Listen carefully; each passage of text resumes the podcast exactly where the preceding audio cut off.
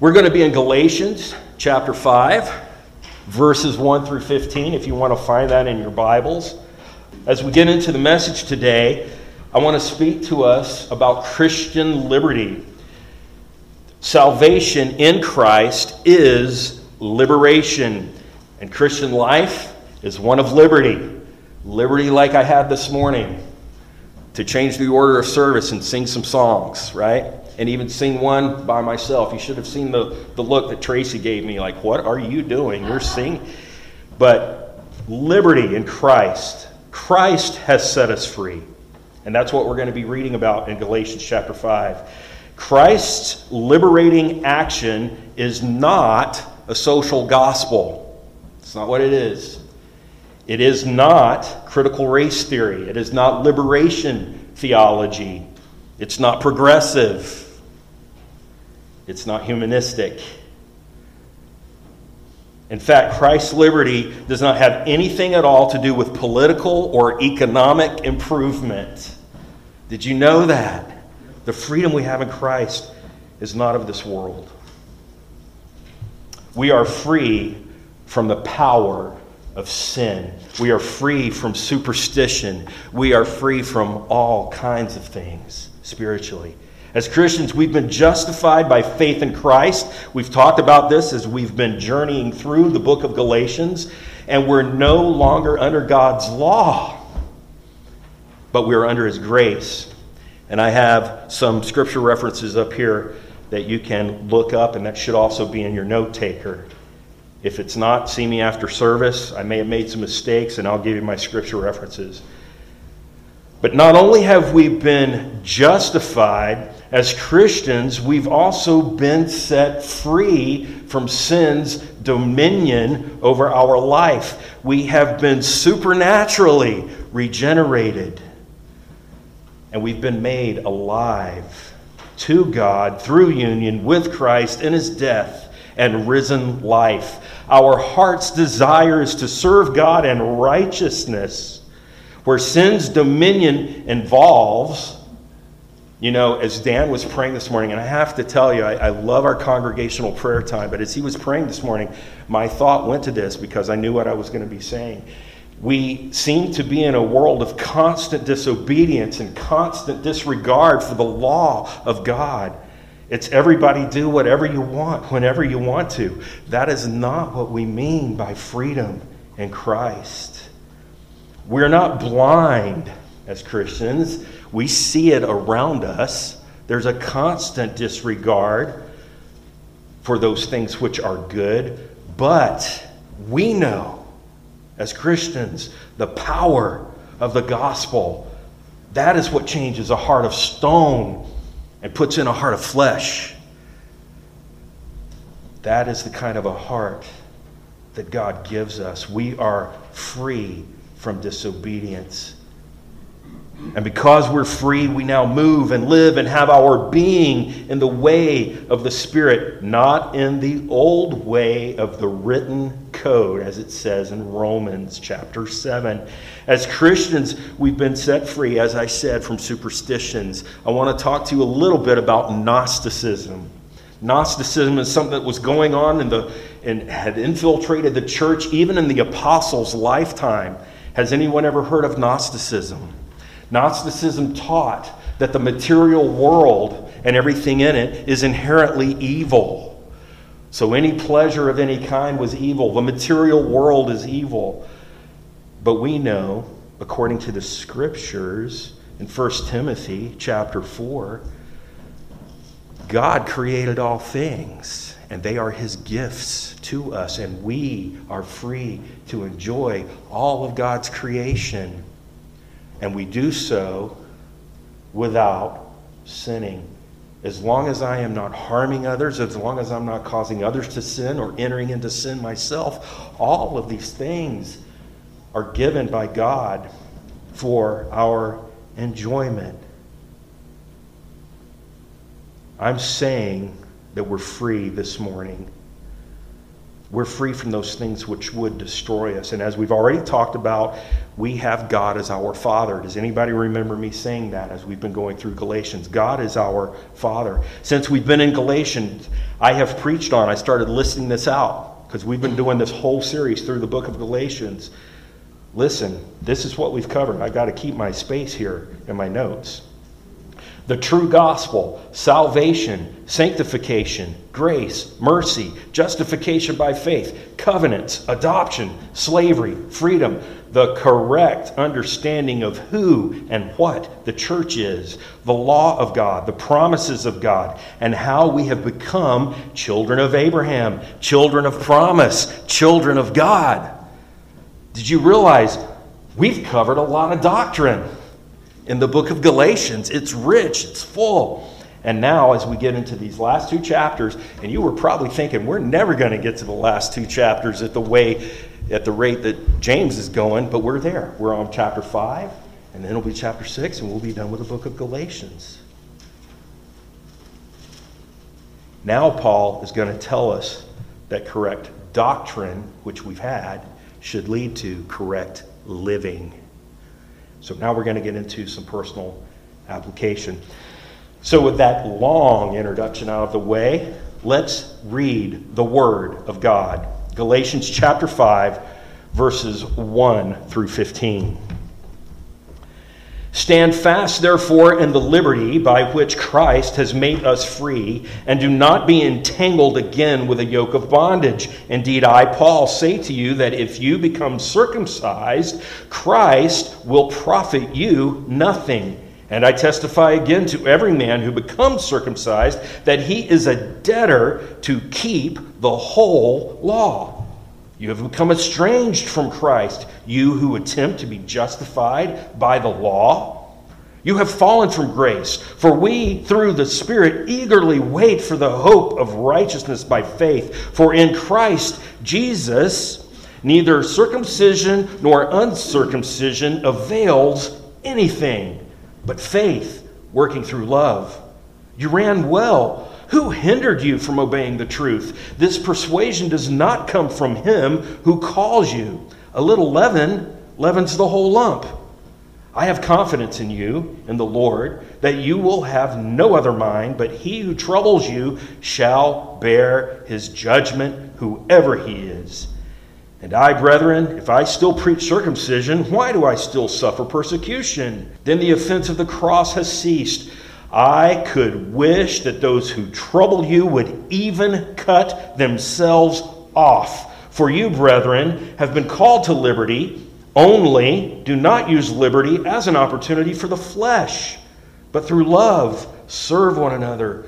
For all the law, watch this, all the law is fulfilled in one word, even this you shall love your neighbor as yourself. But if you bite and devour one another, beware lest you be consumed by one another. As far as the reading of God's word, let's pray this morning. Dear Lord Jesus, help us to understand today what your word teaches. We are thankful for the freedom that you have granted to all those who call you, Lord. Help us to be on guard against false teachings and those who spread them. Help us to remember that the guiding principle for Christian freedom is love. And we thank you, Lord. In the name of Christ our King, amen. The First point for this morning's sermon is the danger of false teachings. These first verses tell us the obvious reason for our liberation is from uh, liberation from the curse of the law is freedom. And it's Jesus who set us free. Thank you. Jesus who set us free. I get excited about that. You can probably tell. And it's Jesus who set us free. Therefore, we should stand firm in that and not be entangled again in the yoke of bondage. Paul specifically talking about people here who want to voluntarily go back under the law. We're not under the law, we are under grace. Stand strong, Christians. Stand strong in that. Something that might help us visualize what Paul is saying here. You may remember, if you know history, Martin Luther being called before the council, and I once heard someone talk about a diet of worms, and I thought, that's not, ugh, that's gross. What are they talking about? Martin Luther had a diet of worms? No, that's not what it meant. It's actually worms, I think, diet of worms. And of course, if you know the story, you know that Martin Luther was brought before this council and he was to recant his teachings and his beliefs. And he had many that were not in agreement with Roman Catholicism, but one thing was justification by faith. And I want to read a quote to you what Martin Luther said quote, Unless I am convinced by sacred scripture or by evident reason, I cannot recant. For my conscience is held captive by the word of God, and to act against conscience is neither right nor safe. Here I stand. And it's easy for us to read that and think, wow, you know, that was really something. But let me explain. Martin Luther was facing the death penalty. I have no doubt that he was trembling because they could kill him for something like that. It was a different world 500 years ago. And when he said, Here I stand, he doesn't mean like, Here I stand in proximity to you guys. You guys are behind the, you know, judge podium thing, and I'm over here, and here I stand. That's not what he meant. He meant, I am immovable on this doctrine of justification by faith. Unless you can show me from Scripture, I am constrained to this justification by faith, not of works. Powerful. So, as we take a look at verses 2 through 6, again, our attention is turned to this sign of circumcision. The Judaizers are in the church in Galatia, and the basic doctrinal error of the Judaizers was a works based salvation. Do you understand? We ought to understand that by now. A lot of review here this morning. It's the same error that is at the heart of every false teaching that there is today. You can work for it. You can gain it. You can earn merit. You can do this. You can do that. And you will win, as I said earlier today, cool points with God. You can get merit. You can get favor if you do these things. Friends, that is not the gospel. That is an error. That is false teaching. It provides a way for man to share in the glorious salvation of our God. And let's just be clear this morning from this pulpit you share no glory with God in your salvation. Zero. And you've probably heard this said What did I bring to God? I brought my sin. That is all. The only thing I brought is my sin, and that is what makes salvation necessary. I could not earn it. So, there are places in the Bible where the Jews are simply called the circumcised or those of the circumcision. This is because the Jews had an emphasis on the outward marking of the body. And this is where their pride was. This is where their confidence was. You can find this in Acts chapter 10, chapter 11, even in Galatians chapter 2. We've already talked about it. But they missed the point circumcision was something given by God as a symbol of his covenant promise. And we've talked about this, haven't we? In Genesis chapter 17. But the Jews had taken this sign not as a reminder of God's gracious and sovereign blessing, but as a means to get his blessing. Do you see that? They wanted to humanly guarantee their favor with God, and that is not how this works. They assigned a spiritual value to a physical act done by them. This cutting away was to be a symbol and a reminder to all generations of Jews that God desired to cut away the evil from their hearts. Even the prophet Jeremiah says, You are to be circumcised of hearts. It's not about what you do physically. Yes, it is a physical act, but it is meant as a symbol of God's desire to purify the heart by faith in Christ. Righteousness did not come from the act itself, but from God who gives righteousness. We've talked about the faith of Abraham. Does everyone remember? Just nod your head like this. Yes, we remember James. Paul's issue is not the act of circumcision. In fact, in Philippians chapter 3, um, we learn that um, Paul's talking about himself, that he has undergone this procedure. He was a Jewish male He was not opposed to Christians even doing this if it opened the door for ministry, and that was the case with Timothy in Acts chapter 16. His warning has to do with the false idea that an act on your part will grant you spiritual merit.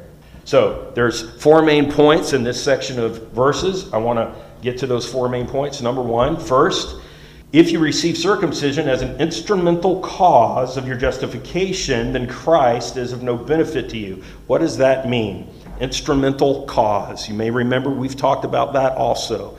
In Roman Catholicism, it is taught what is called re- baptismal regeneration, meaning that in the baptism, that is the instrumental cause of God granting grace.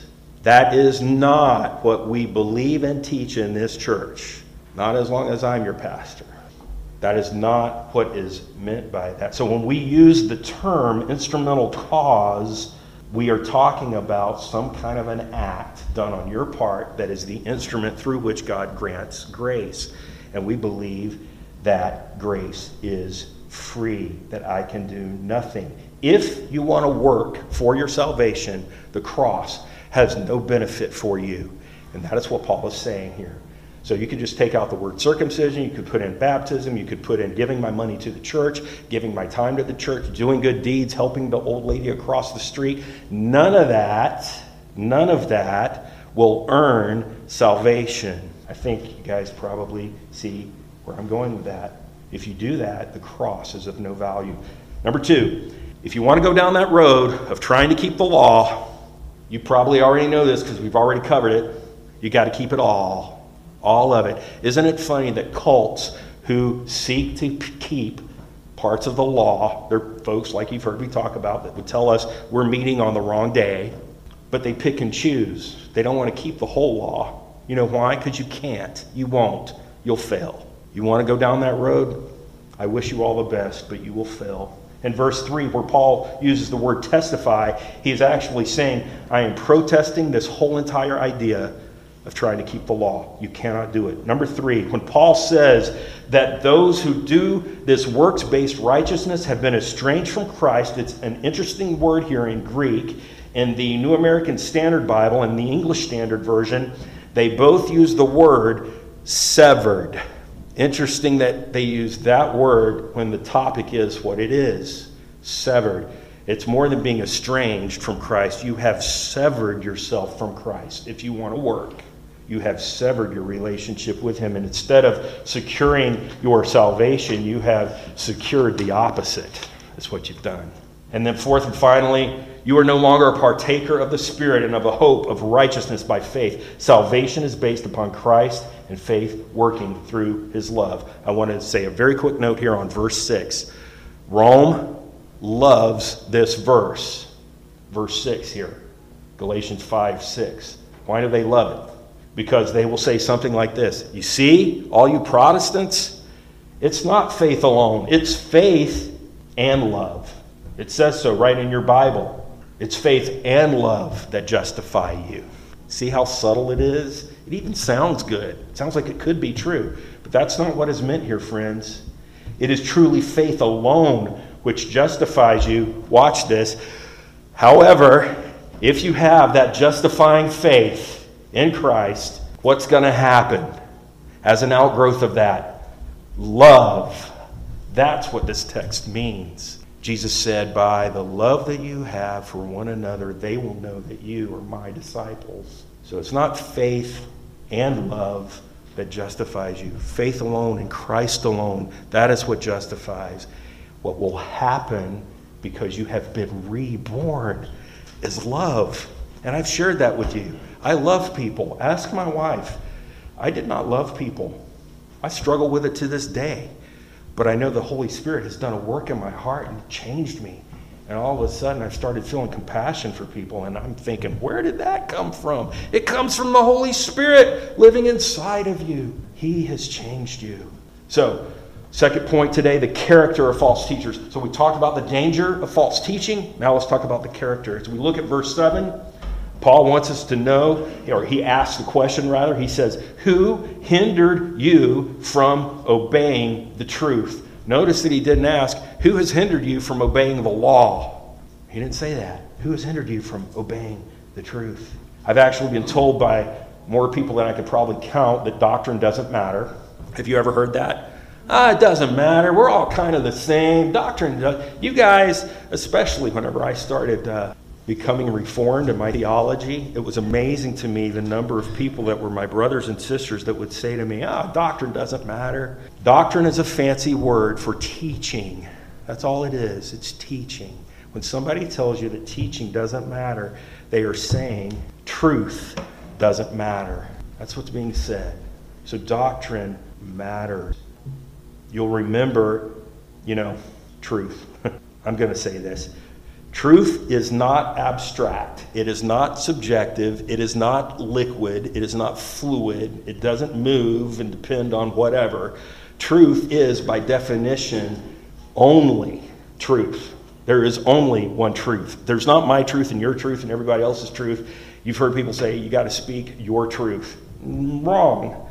not unless your truth is coming out of the Word of God. So, you may remember, and I was going to mention this, a conversation that Jesus had with Pilate in John 18, verses 37 and 38. Jesus says, You say rightly that I am king. For this cause I was born, and for this cause I have come into the world, that I should bear witness to the truth. Everyone who is of the truth hears my voice. Do you remember what Pilate's response was? What is truth? Getting off philosophical. But there's more to it than that. Pilate was sitting on a political powder keg. He's trying to keep peace, and this is at the time called the Pax Romana, the peace of Rome. He's trying to keep a riot from breaking out in the city and at the same time deal justice with an innocent man. He knows that this man is innocent. If he lets him go, he's going to have a riot on his hands, and that's going to get back to Caesar. And he doesn't need that kind of a headache right now. He needs to keep the peace. There's no doubt in my mind that Pilate was struggling. But you see, he was looking for a different kind of truth. And there's only one truth. And he was standing right in front of it. There's only one truth. And the truth is Christ. Christians, we have truth set before us. We have truth set before us. Not so that we can pass some kind of a theological exam or win a debate with our friends. That's not what we study for. Every Sunday, I'm in this pulpit and I try to tell you the truth and I try to give you the reason for the truth. Because it's not enough to just go, well, this is what I believe. That's good. That's a good place to start. But do you know why? Can you give a reason for the hope that is within you, a reasoned defense? And that's what my goal is. It is our rule of life, the truth of Christ, obedience to Christ. I want to point out to you Jesus, and we talked about this last week, the woman at the well, he knew everything about her, didn't he? And it wasn't a pretty story. But Jesus did not condemn her. He came to her with encouragement and he offered her water, living water. If you drink from this fountain, you will never thirst again. She went back into the city and brought everybody out, and she was not even a Jewish woman. Another example, and this is for today. This is not a review. Zacchaeus. You remember Zacchaeus? Zacchaeus, I am coming to your house today. We're going to have lunch. That's my paraphrase. Notice that Zacchaeus wasn't at the house on the inside, and there was only a door handle on the inside, and, and Jesus was outside knocking on the door, begging to come into Zacchaeus' house. And only Zacchaeus could open the door. Does anybody follow my train of thought here?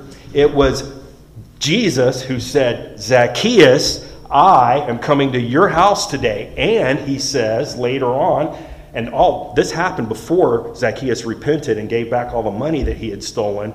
Jesus said, Salvation has come to this house today because he is also a son of Abraham. Interesting, a son of Abraham and Sarah, not Abraham and Hagar. Hagar. You remember that from last week? Two covenants. So, quickly, Jesus, this same Jesus who was gentle in those cases, is the same Jesus who tells the religious leaders of the Jews in Matthew 23, he calls them, I've got the list, hypocrites, deceivers, extortioners, misguided proselytizers, blind guides, fools, inwardly corrupt and foul, whitewashed tombs, vipers, and the future persecutors of his people, the church.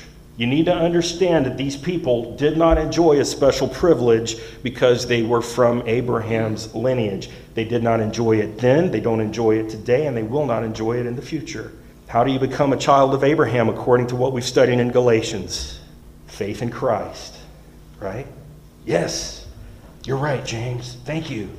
So, I want to read a prophecy from Isaiah, and then we're going to move on because I know I'm going long. But Isaiah chapter 29, verses 13 through 16, Isaiah the prophet said, Inasmuch as these people draw near to me with their mouths, and they honor me with their lips, but have removed their hearts from me, and their fear toward me is taught by the commandment of men. Hmm, the commandment of men. Therefore, behold, I will again do a marvelous work among this people, a marvelous work and wonder, for the wisdom of their wise men shall perish, and the understanding of their prudent men shall be hidden. Woe to those who seek deep to hide their counsel far from the Lord, and their works are in the dark, and they say, Who sees us? Who knows us? Surely you have things turned around that is what Isaiah said. Who was he talking about? He was talking about the scribes and the Pharisees that Jesus was confronting, preaching the commandments of men as though it was the law of God, and it was not. False teachers, um, and I'm going to skip ahead just a little bit here, Sherry. False teachers hinder the truth. They hinder the truth. Not only that, we've seen that they pers- purposefully desire to gain a following for themselves. That's what was happening in Galatians. They wanted to uh, take the following away from Paul and Paul's gospel, and hey, you follow us Judaizers. That's what they wanted to do. Interesting. 2 Peter chapter 2, the Bible warns us against false teachers, says they will come in and make merchandise of you, or you may have a translation that says they will exploit you. I always think, for some reason, I always think about those slick guys on the television set asking for money in the name of Jesus. Shame on them. Shame on them.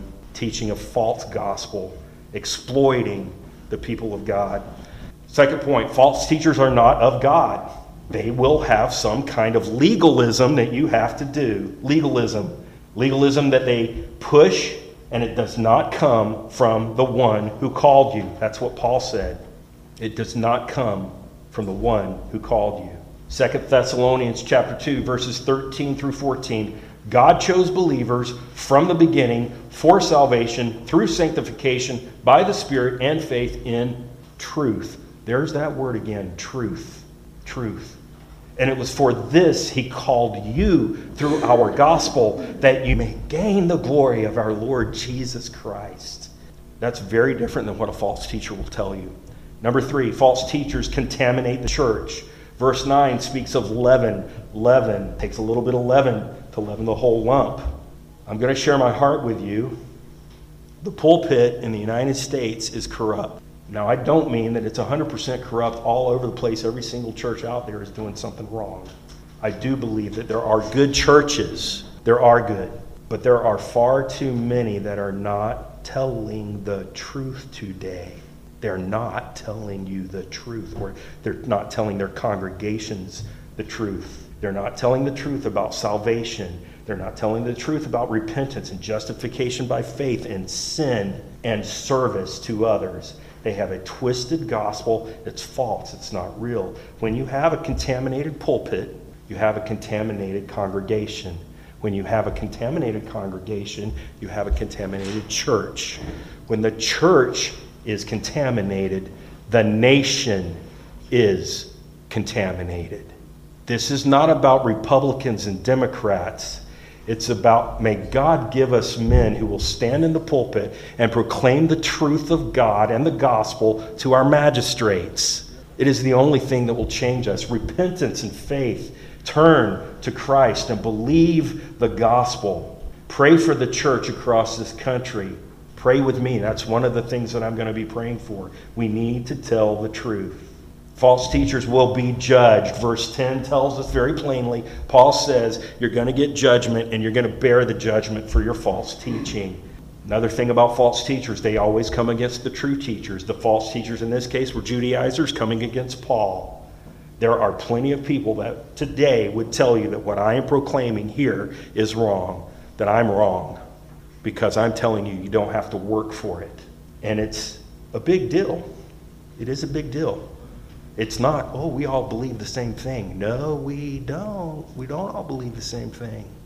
And lastly, false teachers should be cut off. Verse 12 uses a Greek word which is used for castration. Interesting word there, considering the topic that's going on in Galatians. The ESV, the English Standard Version, actually uses the word emasculate. Here's what Paul is saying You want to do that? You want to keep the law? Go the whole way just cut yourself off, is what he is saying. That's what the pagans did, by the way. The pagans would mutilate their bodies and worship to their false God. That's what Paul is saying to these Judaizers. I wish that they would just go all the way with it. Point three the call of freedom. This is the exciting part. The call of freedom. Freedom in Christ. Verses 13 through 15. As Dan was praying this morning, I thought about this point. Ours is a world of wokeness. Everybody's woke. That's the word, woke. Have you heard it? And on the whole, it seems that humanity has. Tracy and I were talking about this on the drive in this morning because we had a lot of time because the roads are not good. So we went slow. And we were talking about how it seems that we have collectively lost our minds.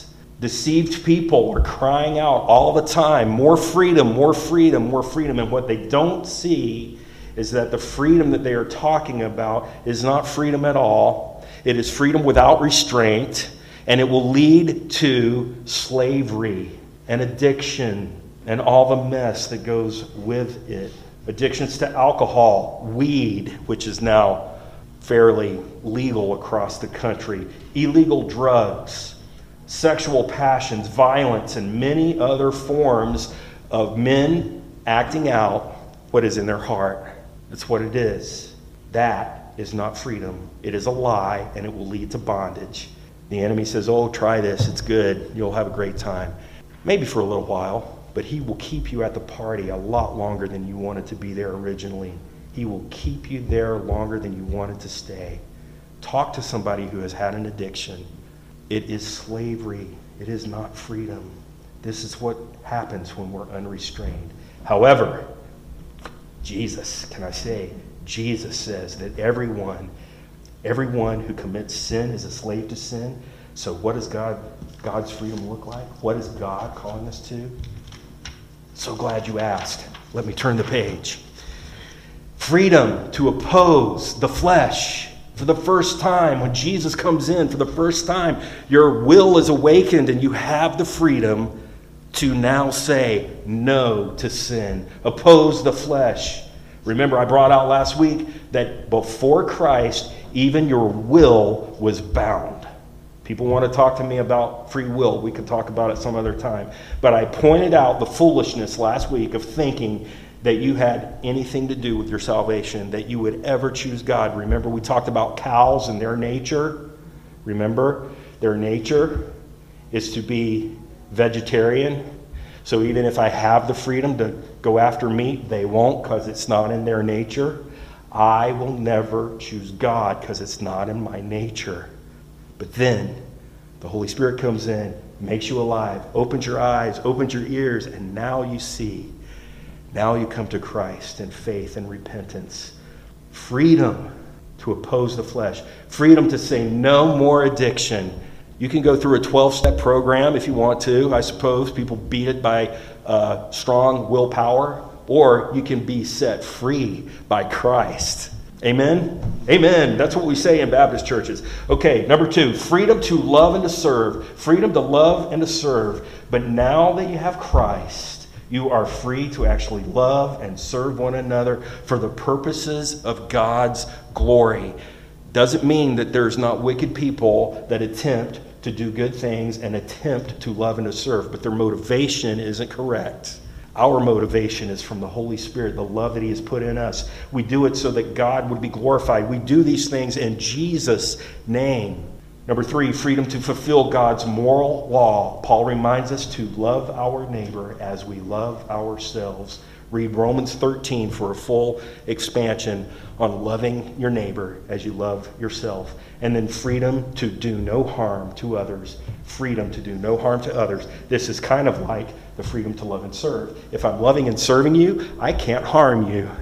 Isn't that neat how that works? If I'm loving neighbor, loving God, loving neighbor, I won't hurt you. What happens when we don't love and serve our neighbors? We bite and we devour one another. That's what it says here. And this is what happens when there is an ungodly freedom without restraint destruction, terrible hurts to our neighbor. Christians should be known for doing no harm to others. So, today, what have we talked about? We've seen the dangers of false teachings. These lead you back to slavery. We've seen the character of the false teacher and we've been reminded of God's call to freedom, freedom in Christ. Friends, be on your guard. False teachings and those who spread them sound good. It sounds good. A liar's not going to come up to you and say, I'm lying to you. It's going to sound almost correct. You got to be on guard. Stay in your Bible. Earlier this week, somebody asked me, How do you live it, James? And I said, Well, Please don't take this as a boast or a brag because it's not. I said, I stay in my Bible, not because I'm super holy, but because I'm not holy. And I know if my nose isn't in this book, I'm going to have issues. That's how I live it. Because I take away the, the, the daily intake of the scripture and I don't even want to think about where I would go. It's not a good idea. Stay in the word of truth. Don't go for the lie. It's deception and it's only going to lead you back to slavery. Stay in Christ. Here I stand and I will not be moved. Enjoy the freedom of Christ to finally oppose the desire of the flesh, to love your neighbor as you love yourself, to fulfill God's law, and to do no harm to others. Let's pray, church. Father, we thank you for your word. We thank you for the instructions that you've given us in uh, Galatians. Even though it was to a church long ago, it certainly applies to us today. Help us, Lord Jesus, to enjoy the freedom that we have in Christ and to love each other like we should. Cleanse our hearts, Lord. We thank you in Jesus' name. Amen.